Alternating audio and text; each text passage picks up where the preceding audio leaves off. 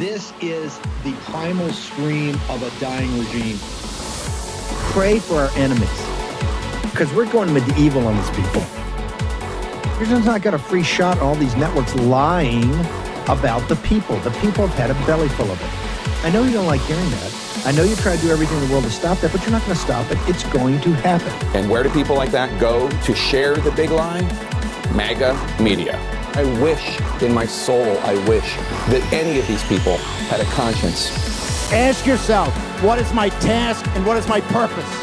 If that answer is to save my country, this country will be saved. War Room. Here's your host, Stephen K. Bannon.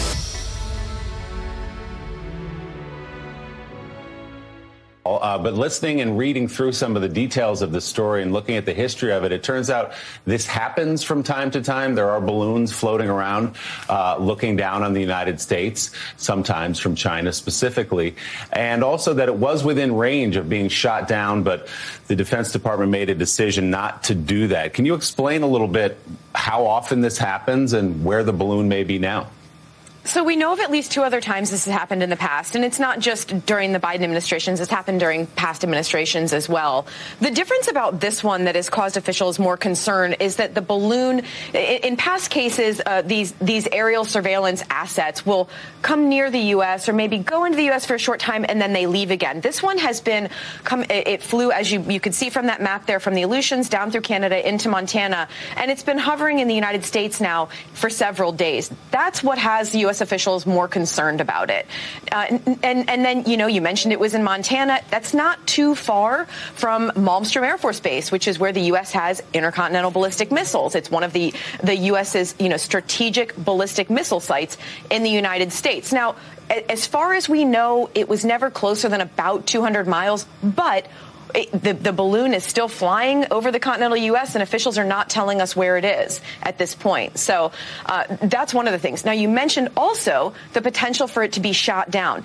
This raised a level of concern that on Wednesday, Secretary of Defense Lloyd Austin, who was traveling in Manila at the time, convened a meeting with his senior defense leaders that included Chairman of the Joint Chiefs, General Mark Milley, the head of Northcom NORAD, General Glen, Glen Van Herk. So Austin called them all together for a meeting. It was the middle of the night in the Philippines, and they talked about the potential track for this thing, where it was coming from, where it was going, the potential collection, the intelligence collection capabilities, which they believe to be somewhat minimal. They don't think that this can collect very much.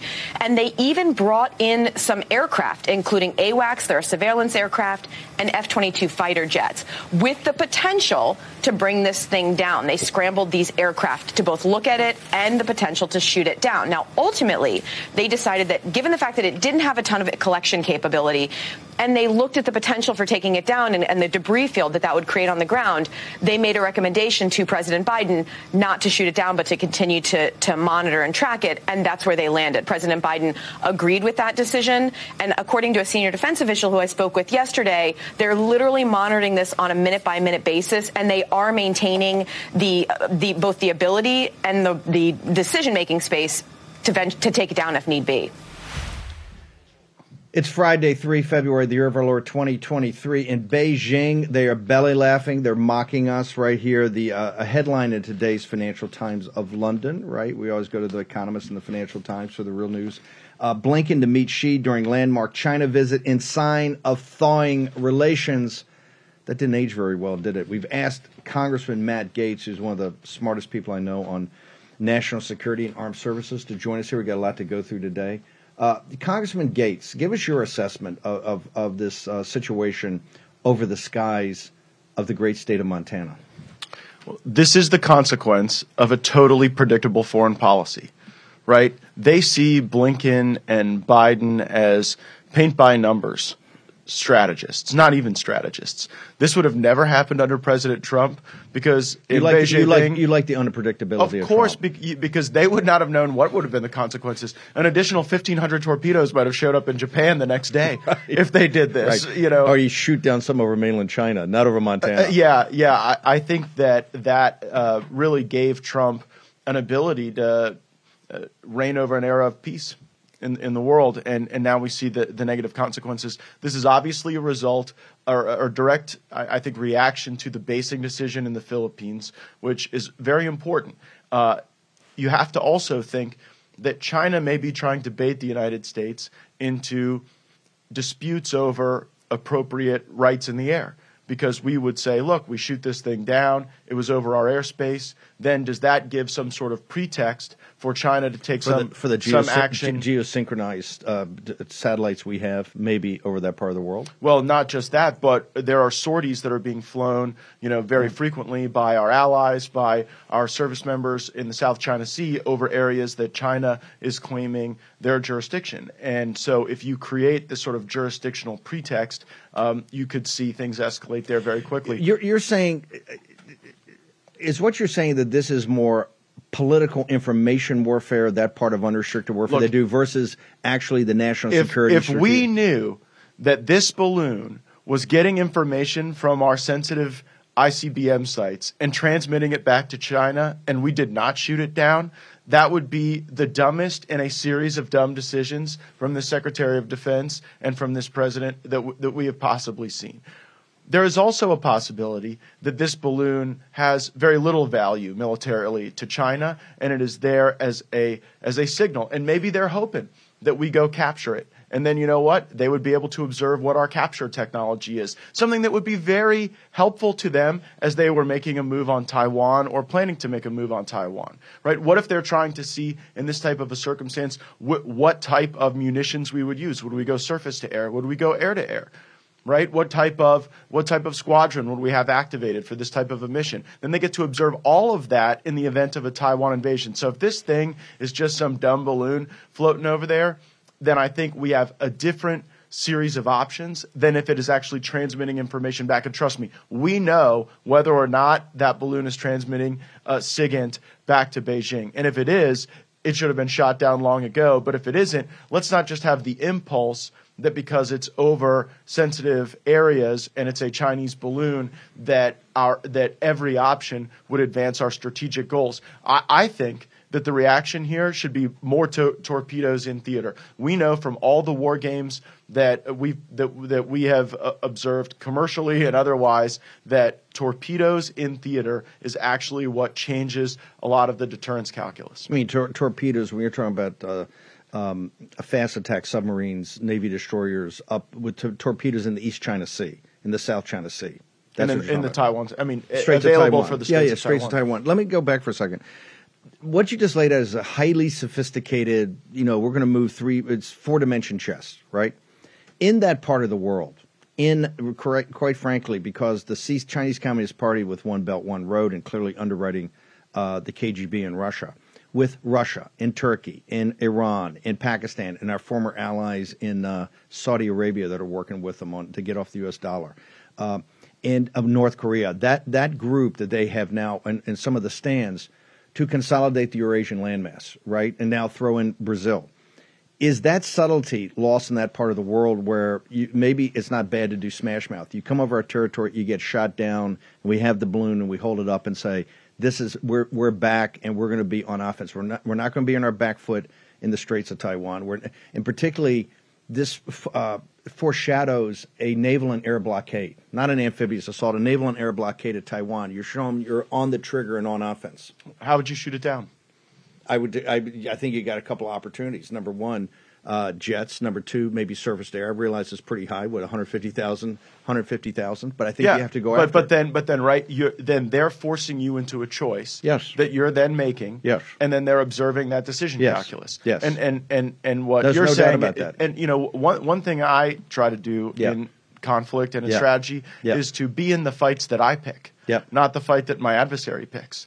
Right, and so if you're doing that and, and you're engaging in this sort of, you know, uh, let's assume just hypothetically, we don't Yeah. know this, that it's Yeah. a dumb balloon, that it's Yeah. not. Let's assume it's a- transmitting- let's assume it's a dumb balloon. But you say there is there is signal value back to wave around their their, their dumb balloon as sort of a to show India right now, the, the big the big concern is given how we've botched this Ukraine situation and with munitions, people are not taking us seriously about when the general talks about three years for war. They're not taking it seriously in the South China Sea, in the Straits of Taiwan. Right. That's where the Philippines was such a brave, bold move. That shows you how desperate the Philippines have been kind of an anti-American, you know, government for so many years is now scared about this. But th- those people need to see leadership, and they need to see leadership not at the negotiating table. They need to see leadership as shooting something down. Yeah, I mean, in it, you know, but the the way I think to show that message to India to anyone else is to go increase our actual basing in theater and our actual capabilities instead of playing a signal game back and forth with Beijing. Uh, perhaps it would be a stronger response to say, all right, well, it's not going to be four new Yeah. bases; it's going to be twelve would- new bases. I, I. I think I would agree with you. And if it wasn't for, and if you, if because they've had this for a while, if you had done this over the Aleutians, if you'd done it over Alaska, but now with three days over the ICBM of, of, of northern Montana, and I think everybody should understand, just like every town's a border town and every city's a border city, you're in this fight on nuclear weapons, everything. I mean, North Dakota, South Dakota, Montana, boom. That's what, and and you you guys will be incinerated.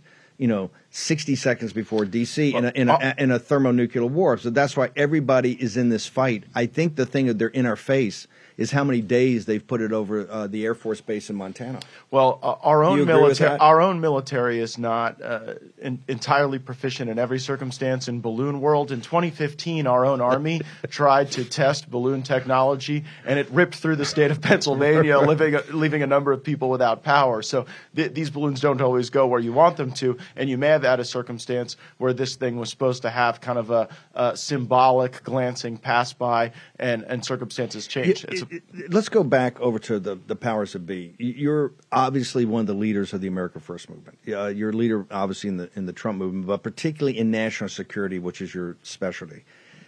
We're, we're going to have uh, Congressman Matt Rosendale on the Saturday show to go to go through his thoughts.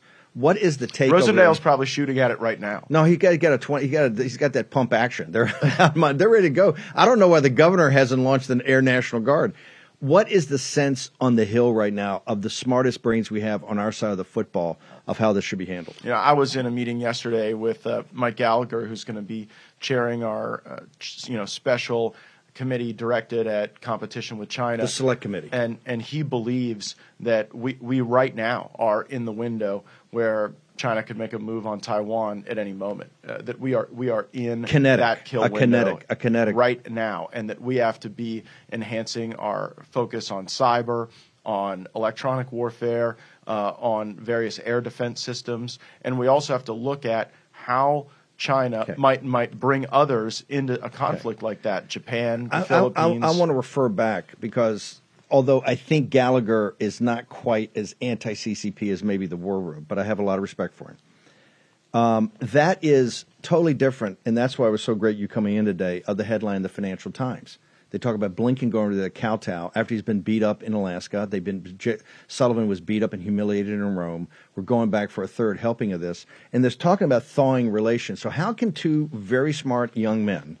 like uh, Mike Gallagher, former uh, Marine Corps officer, and uh, one of our top thinkers on America First, say, hey, we could be in the window of kinetic war. They're, they're already engaged in unrestricted warfare. What that is a chasm right there. Walk us through that chasm. We've got about a minute, and obviously you're here for the first hour. Walk me through that chasm.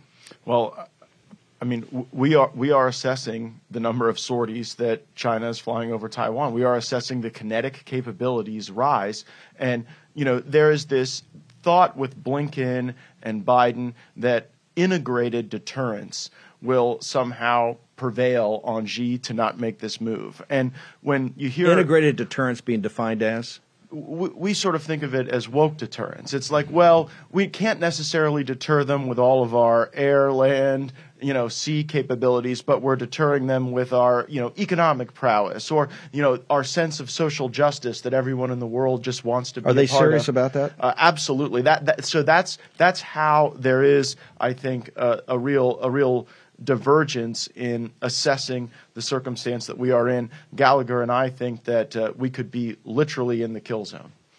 Okay, um, so you think real quickly the, the 2025 uh, General Minihan, his 2025 is the outside window of this. You think right now we're edging up to the kill zone the beginning of potential a kinetic war?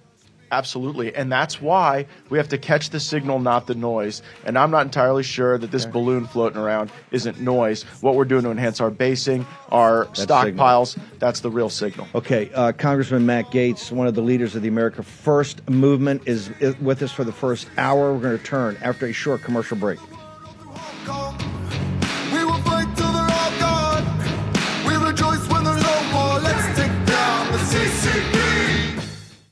A lot of people complain about the state of our country or the way woke corporations treat us and their employees. But it's not enough to complain. We need to change the way the marketplace works. And that mm-hmm. starts with you and where you spend your money. In less than a mm-hmm. year, Public SQ has grown to be the mm-hmm. largest platform of patriotic, freedom loving businesses the world has ever seen. Whether you want to support a restaurant that only buys from local farms, a coffee shop that took a stand against COVID mandates, or a bank that would never counsel you, counsel you for your political views, Public SQ is your guide. There's also interactive, censor free community groups where you can connect with other local members. Here's the best part it's absolutely, totally free to join. Just go to publicsq.com. That's publicsq.com. Public, the word, the letters sq.com, and download the app today, totally free. Simply create an account and begin your search. You can also list your business for free so your local community can start to support you. We can't always change the world, but we can change how and where we spend our hard earned dollars. Begin your search at Public Square today. Go to publicsq.com. That's publicsq.com. Here's your host, Stephen K. Bannon. Okay. Um, CPAC is coming up. CPAC.org slash war room. First time ever, they're giving 47 bucks off the general mission ticket. That gets you into the studio. We're going to do the same studio we did at Turning Point, the same studio we did at uh, CPAC Dallas. Remember, one of our co hosts at Turning Point was uh, Congressman Matt Gaetz. So we look forward to seeing you at CPAC. Want everybody to show up March 1st through 4th. We're going to have tons of, act- of war room activities. This is going to be like a war room uh, festival. So just like we did Turning Point, just like we did CPAC Dallas, want everybody to turn out cpac.org slash warm $47. Wasn't that where I mean all the uh, all the initial news was made about the speakers race? The hundred percent. If you I laid recall, out, you laid out, you laid out a pretty good strategy. Actually, Gaetz, Gaetz, that was a called shot from I think July of 2022. The entire thing, and one day we'll be able to tell that story. Matt Gaetz actually nailed the exact number that that the the exact number that the majority is going to be. This is in July, right here in this building. The number he actually said and talked about TikTok and how they were actually going to not we weren't going to get to the 35 or 40 seats. They'd be close races, but we'd lose, right? How it's going to be the Republican establishment that did that, the entire thing, and then the entire strategy. And this is one of the things when you, you were on Hannity that night. When, when Sean said, "Hey Matt, I have no problem after dumping on you for four days. I have no problem with what you're doing. This is the Friday night before the big before the big event, the throwdown. I have no, but I, all I want you to do is do it behind closed doors. They don't realize what you and that team have been doing behind closed doors, and I think it's for the better. I think, and, and Russ Vought came on here, and Russ was, you got to remove McCarthy's head of the cartel. You know, the Gaetz strategy is right. And Russ came on here and says, I think you see the potential for a guy to be a great Speaker of the House on this path, right? And, and, so I think it was a Well, net positive. Yeah, my my hope is that we front loaded the pain. You know that by doing this out in the open, by doing it for the first week, we basically front loaded the pain, and now there's a, a sense of how we have to proceed forward. And I think we've seen. I yeah. think we've seen the best version of Kevin McCarthy. 100%. I think I think Kevin McCarthy now is on the on the balls of his uh, feet, uh, leaning 100%. forward into this fight, and uh, I, I'm real proud to work with him. Mitch McConnell is giving him uh, a lot of headroom on the debt ceiling. We'll get to in a second, but I want to go back because uh, people, I think, don't appreciate the fact of uh, how on national security, how how well you've thought this through. Give it to, so this morning on on CNN in morning morning Mika, we could play this. They're in total panic mode. So last week we had you had to get battle tanks, and ba- as you know, tanks are just not ano- another weapons platform; it's another type of warfare. And then we were told the tanks because we were going to give up Bakhmut and we are going to pivot and go liberate Crimea, right before we liberate eastern uh, Ukraine. Then we had to have F-16 fighters. In fact, Lockheed was nice enough to tell the Financial Times, "Hey, we're going to start a production run right now. Well, you don't even need a purchase order because we know you guys are going to get them." Man, if they could have figured out a way to get the F-16s to the Afghans, they totally would have. Hundred percent. So then all of a sudden, the, the, the, the defense minister comes out the other when Biden says no on the F-16. The defense minister says, now we have five hundred thousand Russian troops on the border, and they're going to get a winter offensive, and Kiev's going to fall, and the whole thing's over unless there's a massive buildup. And the subheadline of CNN this morning, think if Denver put it up, it would be appreciated. The subheadline is that we need a new massive program immediately. So I want you to pull back the camera from an America First perspective and, com- and compare and contrast what's happening in Ukraine to the vital national security interests of the defense of Taiwan, sir. Well, I mean, it's it's not comparable. We do not have an interest in continuing to spend money in Ukraine. And when we look at what's going on in Southeast Asia, it literally could dictate the future of the world and a major power node of of information and warfare and supply chain. And so it's just a very I mean Is that- you know what you know here's Yeah. the simplest way I could Yeah. put it. Go look at anything in your house and tell me how many things say that they're made in Russia or Ukraine, and then go look at everything in your house and see how Or much stuff's Belarus, ma- made right. in uh, in in you know China or or Taiwan. It, okay, that statement right there is the most declarative statement I've heard from anybody that's an elected official up there. Do people up there understand? Boris Johnson was just here for three days, and he's now going back. He's telling me he's in shock about how there's a thinking that maybe Ukraine's not in the vital national security interests of the United States. He's sitting there. You got to give them everything you need, including F-35s. Is there is that thinking that you just laid out? Is that starting to permeate into the thinking of our side of the football? Well, I mean, make no mistake, in Congress, there is broad bipartisan support to send almost anything that shoots to Ukraine. Uh, when we began our opposition to U.S. involvement in this war, there were three of us Marjorie Taylor Greene, Thomas Massie, and Matt Gaetz. And, you know, as it, this has gone forward, there are now just under 70 Republicans who vote against these uh, continued U.S. advancements into this conflict zone. And uh, I think that under the War Powers Act, the Biden administration should actually have to come to Congress and explain what the end game is here. Because what you just described is grisly and deadly and catastrophic and would be just a, a horrible thing uh, to have happen in the world today. Uh, the carnage would be catastrophic. So I'm for peace.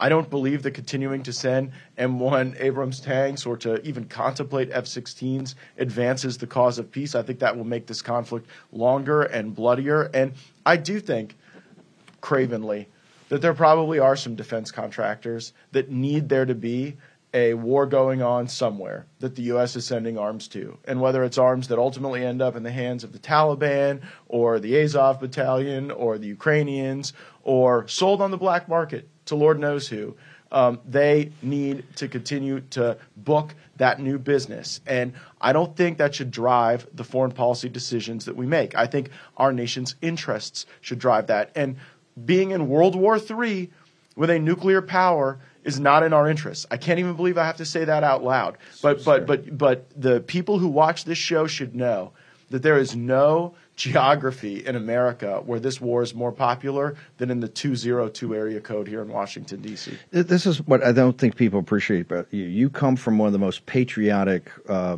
congressional districts in the nation, right? Pensacola Naval Air Station, the Navy base there, um, and you win overwhelmingly, and you win with no taking no defense contractor pack money, right? I take no pack money from anybody. Anybody, but you specifically, I mean, the, the, the defense contractors, a guy like you would normally be top of the list, right? When you come from those type of uh, areas.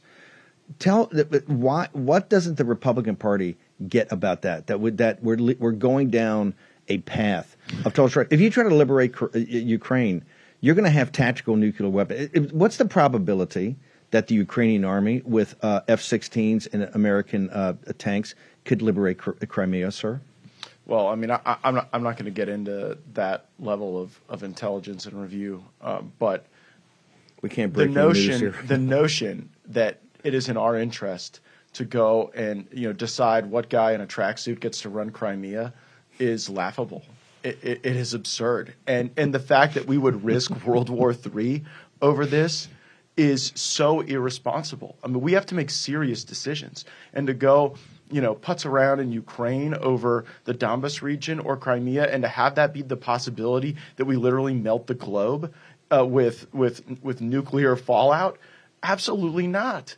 And like Putin is is a very dangerous person w- with the ability to wreak far more havoc on the world. And I do not want to see that happen. And I think we have to be very serious about this. And I, I worry we are sleepwalking into this war, and we're sleepwalking the American people I- into it. And uh, I believe that uh, we ought to have a war powers resolution before the Congress, and the Biden administration Before- ought to explain the end. I want to get to the war powers, but I want you to talk about the mentality in the city. Why is it in the imperial? Yeah, they want to wrap themselves in the flag. It's just the Ukrainian flag. Why? It, why is that? Well, I I sense that These are when not dumb people. They're not dumb- they're not dumb people. They uh, fashion themselves as great world leaders, and there is this kind of narrative appeal to oh, if we you know block the Russians, we seem tough and we're this strident force to the world. But uh, the reality is far different. If what we're contributing to is deadlier war and war that extends for a longer period of time, that's what really diminishes America's value is when I mean, whoa, do we think that our, our involvement in the Iraq war and the Afghanistan war for as long as it was, for as costly as it was and for as bloody as it was, made us more of a of a symbol of hope and truth in the Arab world? Do we, does anyone really think that now? And so, you know, quite possibly uh, we could see a similar outcome in Europe and Ukraine if if we're deemed as as uh, meddling and extending the carnage. As a tutorial, because one of the things we do here is try to give people the nomenclature and the concepts and the structure of process.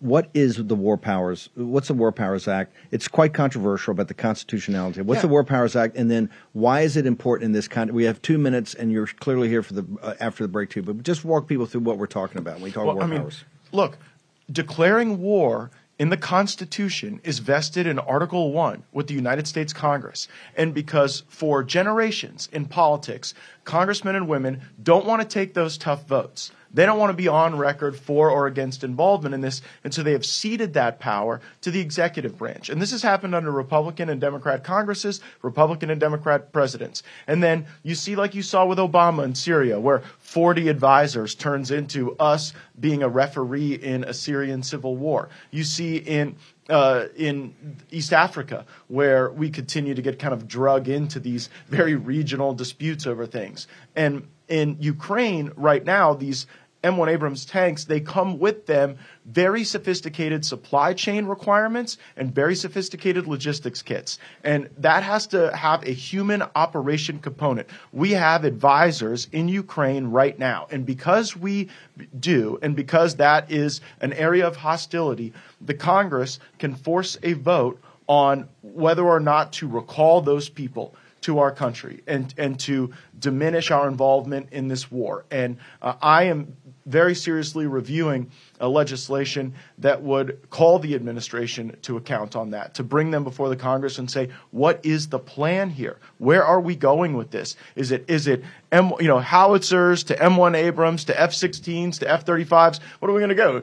You know, give nuclear weapons to Ukraine next to have like you know a, a deterrent structure against Russia? It's crazy. And is it is it to defend Kiev or is it actually to go liberate Crimea? Okay, short commercial break. Gonna be back. We've got the weaponization of government. We got all the strategy on the investigative committees, the debt ceiling, all of it. Congressman Matt Gaetz joins us for the entire first hour here in the war and be back in a moment. COVIDTaxRelief.org got a small retail business almost $80,000. COVIDTaxRelief.org got a manufacturing business nearly 250 grand. And COVIDTaxRelief.org just got a large distribution business almost $900,000. If you run a business, church, or nonprofit and paid your employees through all or part of the pandemic, you could qualify for up to $26,000 per employee through the government's CARES Act. But beware of clickbait or pay upfront companies who make you do the work and take a huge percentage of your refund. COVIDTaxRelief.org receives a low, reasonable commission only after you receive your refund. And with 300 CPAs and tax experts, no one is better at getting you the maximum benefit than covidtaxrelief.org. Visit covidtaxrelief.org now because this plan expires soon. That's covidtaxrelief.org, covidtaxrelief.org. The refund examples are not a guarantee and not all businesses qualify. That's why you have to check today with covidtaxrelief.org. Here's your host, Stephen K. Bannon. Uh, by the way, uh, CPAC, we need a huge showing at CPAC. There's going to be so much going on. All the presidential, I think most of the presidential candidates will be there. President Trump's going to give, I think, the big speech on Saturday to kind of wrap things up. I think Nikki Haley's coming. I think others, other invites out there they're going to be announcing. Gaetz is going to be co-hosting War Room, breaking that news right now from from from CPAC one day. I'm I'm kind of concerned about giving you too much co-host time because it's like uh, yeah, I feel like Wally Pipp to your Lou Well, it's a- it's- it's a it's a the- very- the one thing that went vi- super viral was the Santos interview. Is Gaetz was you know not shy about telling me. Well, uh, you know, it is a co-host uh, diminution to go from Natalie Winters to me. So I, uh, oh, no, it's pretty impressive. Um, just real quickly, Tom Massie's got the exclusive interview up in Breitbart talking about what he's thinking of doing.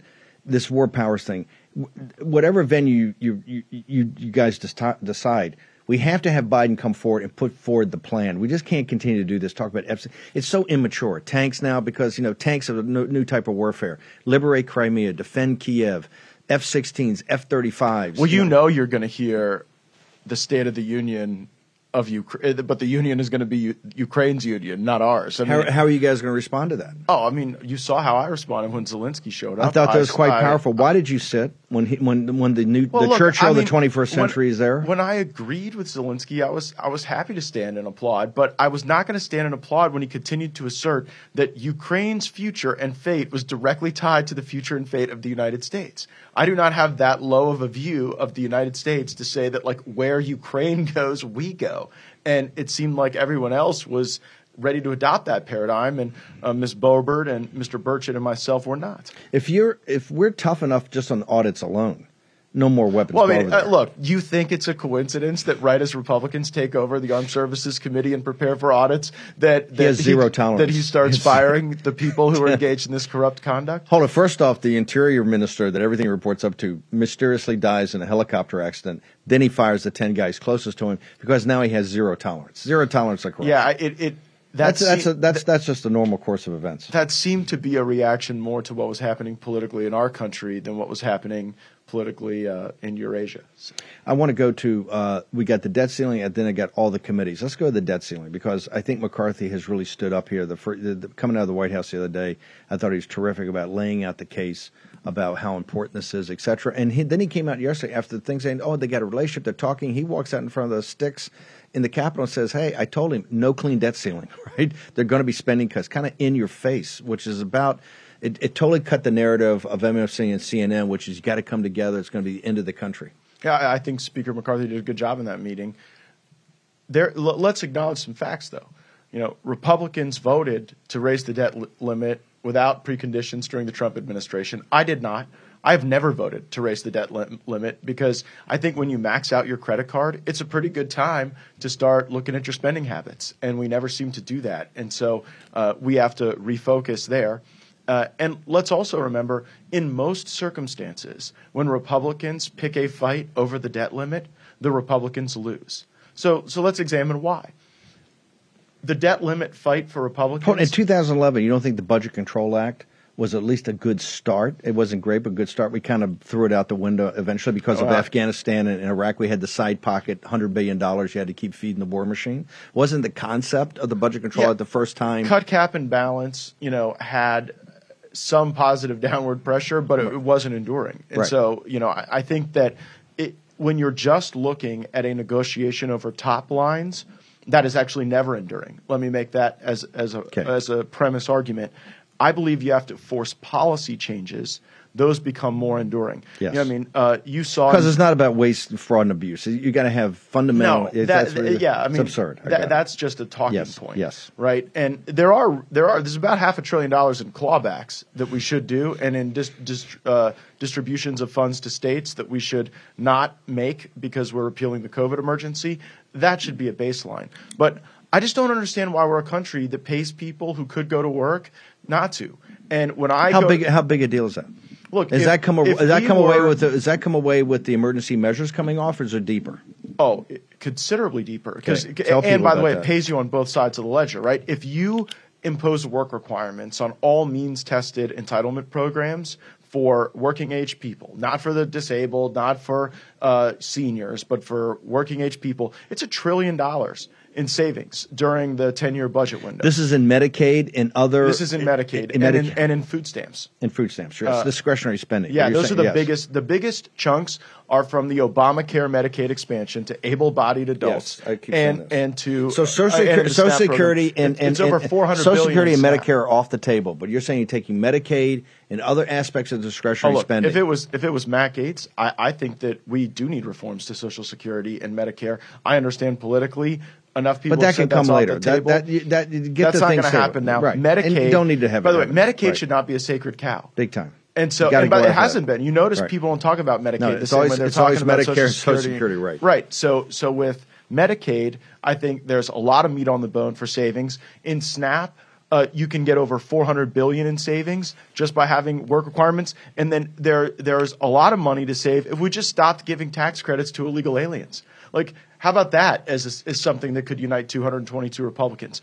if we pick those vectors and focus on them, not only do you save money, but you actually drive growth on the other end because you have higher labor participation and you're able to get small, better business confidence. Well, people go back to work. The- You, Yeah. actually, you actually We become a more productive the- society. The, restaurants and the small business guys actually can get some employees, right? Well, and the essence of the Trump Yep. boom was that it drove the Yes. productive sectors of the Yes. economy. It wasn't just numbers moving on a spreadsheet in Wall Street. People that worked with their hands, that wore their name on their shirt, actually did better as a consequence. And if you drive labor participation, you drive business confidence, investment confidence, at the same time you're cutting federal spending, which has been a big driver of inflation, that would be a bankable win. Look, it's not all I would do, it's not all I would want, but that is ground we could defend. And Joe Biden says that he will negotiate about nothing. So let's make Joe Biden negotiate on behalf of the 32 year old living on the couch who could go to work, who isn't, and you're paying for their health care, their transportation, their cell phone, their broadband. Let's get that person up and working and see what, uh, how to unlock the potential of this country. to, to get away from the rhetoric of the left, which is, oh, you already paid for it, you know, all this nonsense you, you hear.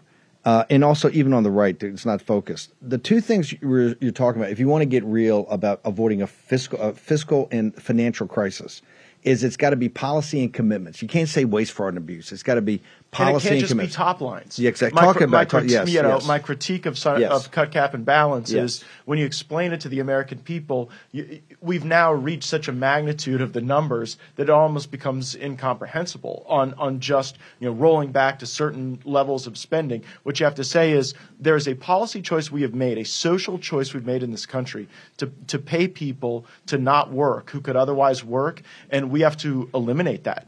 We have to reverse that choice. And I think that gets buy in. And you know what? We should be able to get some Democrats on that. I don't know if you can in 2023 because this is a Democrat party that can't, you know, that 100 of them can't even vote against socialism this week when that matter was on the floor.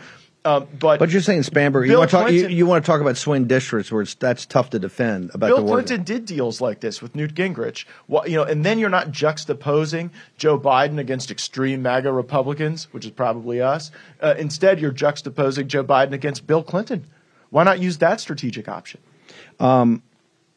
very powerful. The federal, we have thirty-one and a half trillion dollars face amount uh, at Treasury. We also have nine and a half trillion dollars over the Federal Reserve. Nobody talks about. Mercatus just is a great uh, study. Normally, because of the game with low, zero interest rates, they've been kicking in about fifty billion to one hundred billion every year to, to, to get the deficit down. Now, with the uh, inverted yield curve, there's a trillion dollar loss sitting over there. Is there isn't this the time for the masses and, and to have their back that somehow because the Federal Reserve is the funding mechanism of the administrative state, don't we have to put that on the table? That remember, and Mercatus brings us up. without any congressional authorization whatsoever. They have been they, they've got nine and a half trillion dollars in their balance sheet, and they including a trillion dollars they just threw out there during COVID with no authorization. And now we're sitting on a trillion dollar loss that's also going to now include with the interest rates we have to pay over a trillion dollars in interest. Isn't it time to bring that part of the equation into this and say Oh, we've sure. got to have a frank discussion about the money printing situation? Well, I mean, let me tell you what probably few other Republicans would say, and, and Massie would, would be among those who would agree with me. There's no amount of downward pressure you can put on authorized and appropriate government spending through Congress that will solve this inflation problem in the absence of reform to Fed policy. No, no way to do it. And so if, if you do not uh, work on that Fed policy as well, there's only so far we can take economic recovery through the United States Congress. And that's a, that's a really scary thing to say in a republic, that the, the elected representatives of the people uh, aren't able to turn the levers on this economy the way this thing gets juiced Isn't and this, back. by the way, the way things happen is you've got to get it out there and you move the Overton window. Isn't now the time for the Massies of the world, the Matt Gaetz of the world, since you're doing such a great job on really explaining what America First is and why it's in our, what is in our vital national security interests and what is not, because you got to make tough decisions. You don't have easy decisions. The same thing. This is a massive teaching moment. The debt, this debt limit fight is the fight we want because you have an opportunity to make it a teaching moment for the American people about how the system works and how they pay for everything that screws them. It, it is it is a complicated argument, and it is a difficult argument to make during a shutdown. Right? Uh, explaining the way that Fed policy juices inflation is a tough split screen with people who are going to a veteran cemetery and it's padlocked. Do you believe we get- get? Do you do you believe right now the cash comes in? There should be no. There won't be a default unless they choose a default because plenty of cash that's coming in. That's why they have to show us a model. Do you feel comfortable making any of these decisions, and putting it forward where the where the Treasury Department has not given us for exactly what the financial plan is? We don't really have a model. Russ Vought does things, other people do things, but that's like in COVID, where the University of Washington or Hong Kong or Southampton were taking their numbers, but Fauci never has to come out and actually No, I give mean, his look, I mean, we all know they're shooting from the hip, right? I mean, we Dude, see no, but tell rate, the American people. No, tell the American people that is that is that when you talk about Treasury, the most a six trillion dollar a year government. Are they shooting from the hip, or do you think they really have a handle on just the cash flows, receipts in, cash out? Yeah, I, I think it's it's panic mode with the way the American people are starting to get concerned about those drivers. And that's why you saw in the last announcement not a smaller rate hike than expected, but then the forecast that like this is not over, right? The, it, it was almost like in the last announcement, the beatings will continue until morale improves. improves, right? Um, where you have whether war powers or some sort of activity on Ukraine to bring this to the front with Taiwan, is how where do we see progress? Got about a minute on the whole thing of the debt ceiling. What you just talked about about policy changes. Where, when, and where do we expect to see that come forward? Well, look, we have work to do to create a center of gravity within the Republican conference that can unite 222 voices around a single vision. And if we are unable to do that, the Democrats will have a single voice, Which is clean debt- which is clean debt ceiling, clean debt limit, Right. easy to explain. Uh, I think tough to defend in this in the medium and long term, but easy to explain in the short term. And so we have to explain that when you max out your credit card, it's a pretty good time to evaluate your spending choices. There are people that we are spending money on, uh, and we are not helping them by spending that money on them. And I think that if we did not do that and we explained it to people, it's familiar. People see it in their It's neighborhoods, get, it's in get, their families, it's get in them, their churches. get them off the couch. Yeah, we got to get the Zoomers off the couch. Zoomers off the couch. Um, brilliant. Okay, short commercial break. We uh, come back. We got one more block, and you walk us through the investigations, the weaponization, all of it. Congressman Matt Gaetz joins us here in the war room for an entire hour. Debt ceiling, uh, War Powers Act, shooting down, or in his case, not shooting down a Chinese uh, spy balloon over We were walking through various hypotheticals. Hypotheticals, I understand it. I understand it. You- The grand strategic view, pretty impressive. Not a lot of people in Congress can do that. Short commercial break. And he wins with huge margins in a super pro military district. Takes no PAC money and particularly no defense contractor money. Always beating swords into plowshares. That's Matt Gaetz, America First. Short commercial break. Back in a second. We rejoice when there's no more. Let's take down the CC. Thanks to your support, Patriot Mobile has emerged as one of the leaders in the parallel economy and they have big news. Patriot Mobile now offers services with all three major networks. This means if you're with the big three and like the service but hate their values, you can access them with Patriot Mobile. They also offer a performance guarantee. If you're not happy with your coverage, you can switch between the three major carriers for free.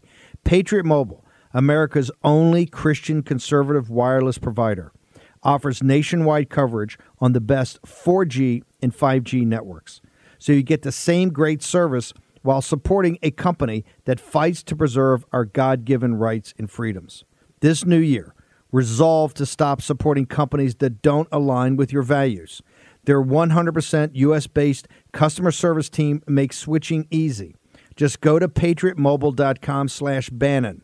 That is patriotmobile.com slash Bannon or call them at 878 Patriot. That's 878 Patriot. Get free activation today with the offer code Bannon. That's patriotmobile.com slash Bannon or call 878 Patriot. Do it today. Take action. Use your agency. Getter has arrived. The new social media taking on big tech, protecting free speech, and canceling cancel culture. Join the marketplace of ideas. The platform for independent thought has arrived. Superior technology. No more selling your personal data. No more censorship. No more cancel culture. Enough. Getter has arrived. It's time to say what you want the way you want. Download now. Okay, welcome back. We got Congressman Matt Gaetz. Okay, all these investigations, there's a lot going on. One number one, is anybody kind of coordinating all of it? It looks like you've made a strategic decision to start the morning after the day after the State of the Union, and particularly on weaponization of government, which I know is one of your things you're most focused on. Yeah, I think that there are certain behaviors that we see common to the enterprise of government that are really troubling to a lot of people. I mean, let me just give you a few examples. List building. I mean, I don't even know as a congressman how many different types of lists exist that present derogatory information about our fellow Americans. How people get on these lists, what due process exists, how being on a list like the no-fly list even accidentally You're saying government, can uh, not not some lists made up by Twitter or, or oh Facebook. no, we're we're talking about uh, this select subcommittee is focused on the weaponization of, go- of Yes. government against our people. Yes. and you look at the at the unconstitutional list that the ATF has developed, right? So so I think that is something that I'm very interested in. That I think would firmly be. Uh, within the jurisdiction, You're of not the a fan of the ATF. subcommittee. No, I, I Do you think it'll be franchised out as a uh, as a like a uh, like a Chuck E. Cheese? I, I, I, made, I made comments on the floor that alcohol, tobacco, and firearms should be a Florida convenience store chain, not uh, a government agency. I would abolish the ATF, uh, and and certainly given the way that they've abused rulemaking authority, uh, surveillance is another vector that I think you'll really see. Uh, how y- you would be surprised. Will people be shocked by these? They'll be Uh, well, uh, it, it is shocking to me each and every day to learn some of this stuff. I mean, people ha- probably won't be shocked at the national security states work to surveil people because we've exposed a lot of that. But even government entities like the post office have digital surveillance teams that assess people's political conduct. And when we asked them why they did that, the answer was, well, if there was a political protest somewhere, it might disrupt the delivery of the mail. And so, under that ludicrous pretext, you're literally being spied on from everybody, from you know the the highest level spy hunters on the planet Earth to the post office, and and so that's an important uh, vector as well. And then just the way the regulatory state gets gets turned on people and you've got armed IRS agents uh, you've got armed agents at the Department of, of Education even. And you wonder why that is necessary. Is like the future of this of this socialist tyrannical state that they're going to teach you critical race theory you know at the end of an Uzi let's hope not. Uh, but uh, arming of government agencies is quite literally the weaponization of these agencies, and, and why we have so many armed IRS agents and armed agents across the enterprise of government is uh, also something I expect the subcommittee. Okay, to look into. okay, I, I called for this on the stage of CPAC in 17 when I was the one of the president's senior advisor. Deconstruct the administrative state. It starts with this weaponization. They're just not going to sit there with Jordan and you and Stefanik and these other hammers up there. They're just not going to sit there and go, "Oh, this is lovely. We got called. We're going."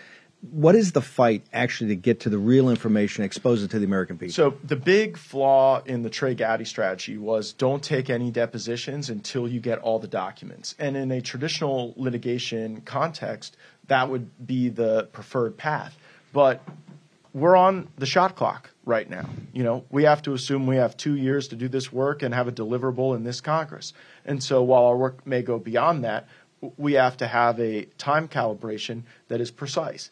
And so we have already started taking depositions. I was taking a deposition last week, and while you often I want, get I want people. on, I want people me- to understand. Let me lay out the already already depositions being taken. we are. I, I- yeah, I was in a deposition taking one of a former senior, uh, you know, FBI official last week, and while it can be very hard to get current officials, it uh, you often face less resistance when you get someone who has rolled out of their, you know, FBI, DOJ, ATF, uh, NSA job, and now they're working in the private sector because people with a big job in the private sector for a Fortune 100 company or a tech company, they don't want to see their name in, in the news as having defied a subpoena. And so, just historically, we've gotten greater participation from people who are no longer in the direct employ of the government, and a lot of them have a lot to say about their experiences there. We would encourage whistleblowers. I mean, some of the best whistleblowers we've had, they call our congressional office and say, "Look, I, I'm, I'm out of service with the government. I've seen some things there that I I was unable to change in the direct chain of command, but I want to see them changed now, and I want to tell you what things happened that weren't in accordance with the law or our regulatory policies." And as those folks come forward, we're here to investigate their claims, to uh, ensure that we can corroborate with documents, with other witnesses, with evidence, and then we want to tell the American people uh, the story, and then have legislative pro- work product. You know, I I think that one of the consequences of the select subcommittee could be bills to sunset some of these agencies, to eliminate some of these authorities, uh, to de-weaponize, and then you know what? That becomes the big fight on the upcoming appropriations bills, and it, and because of the what the work we did at the beginning of January, it's not going to be the fight on an omnibus. Each of these agencies is going to have to stand Regular up order. and they're going to have to defend their budgets, and we're going to have the evidence from the weaponization subcommittee to use to try to limit the harm to our people. That's the convergence of all these strategies. That's brilliant. By the way, this will be the hill they die on. This committee, they, they will fight this tooth and nail. This will be this will be an epic fight. They, they've already put some of their uh, most talented members on the subcommittee as well. Uh, Dan Goldman is a killer. Smart guy. Worked against that uh, guy in impeachment. He's very capable. He's Yeah. very bright, and uh, he'll be there leading the defense of the administrative state. It seems. This is going to be a big one. How do people get to? Oh, we got about a minute. All your content, you got an amazing podcast, all your writings, everything. Uh, Firebrand is the podcast. It's everywhere on the internet. We uh, we're about to go, go over two uh, two million on my uh, personal Twitter account at Matt Gaetz, also on Getter uh, at Rep Matt Gaetz at Matt. Everybody Gaetz. on Twitter ought to be all over you because it's breaking news. We've actually, if you, um, this is very impressive this morning. A lot of good news here. Thank you so much for doing this, and thank you for the the fight that's going on. You you you went next level in those five days. Those were five days that changed the direction of this country. That's going to be remembered in history. The, when people go back and write the history, It wasn't a destination. It's part of the process, a and we got to keep our shoulder to the wheel. trust the process as long as you keep grinding. There's a lot going on behind the scenes. Thank you. Honored to have you on here. Okay, 90 second break. I'm going to take a short break. 90 second break. We got Miranda Devine of the New York Post. We have, I think she's got a few things to say about Abbe Lowell and his shot across everybody's bow. Turns out it was in response to a, uh, a lawsuit that uh, Hunter got d- dropped on Hunter. The laptop from hell. We got Steve Cortes. We're going to have Michael Patrick Leahy. Who else? Joe Allen. Darren Beattie on the U.S. dollar. All of it next. 90 seconds. Back in the War Room Hour 2. War Room Posse, you already know free speech is under constant attack by the swamp and their big tech allies. They resell your communications and personal data while lecturing and laughing at you. I've got the solution. Unplug Systems, a secure communications company, has an app suite you can install on any Android phone, including its own uncancelable app store, VPN, antivirus, and highly encrypted messenger better than Wickr, Signal, Telegram, or anything else. None of your message or VPN traffic is stored, analyzed, or sold. Claim your security for only $10 a month. Go to their website, unplugged.com. That's unplugged.com slash war room to install the Unplugged suite. It's secure, it's private, it's the way we stay connected and informed. Get it now. Take action, action, action. Use your agency. Folks, let me tell you about Solti. It's a company that makes a soft gel supplement rich in antioxidants to help people like you and me keep a healthy heart. While COVID gets all the headlines, it's important to realize that heart disease kills nearly 700,000 Americans every year. Yes, heart disease is the number one killer every year, year in and year out. Heart disease builds over time. Hypertension, high blood pressure, bad cholesterol, diabetes, all of it affects our heart. A healthy heart is key to being energetic as we get older. It is never too early to take care of your heart. You see, heart disease sneaks up on us. You can start in your 30s, and when this happens, you're at serious risk by the time you turn 60. If you want to take care of your heart and those you care about, please go to warroomhealth.com. That's warroomhealth.com. All one word, warroomhealth.com. Use the code WARROOM at checkout to save 67% of your first shipment. That's code WARROOM at checkout to save 67%. And do it again. War Room Health, all one word, warroomhealth.com. Go there today. You need, if you're going to be part of the posse, you need a strong heart. You need a lion's heart. How we're going to do that is with Salty. Go there, do it today. Check it out.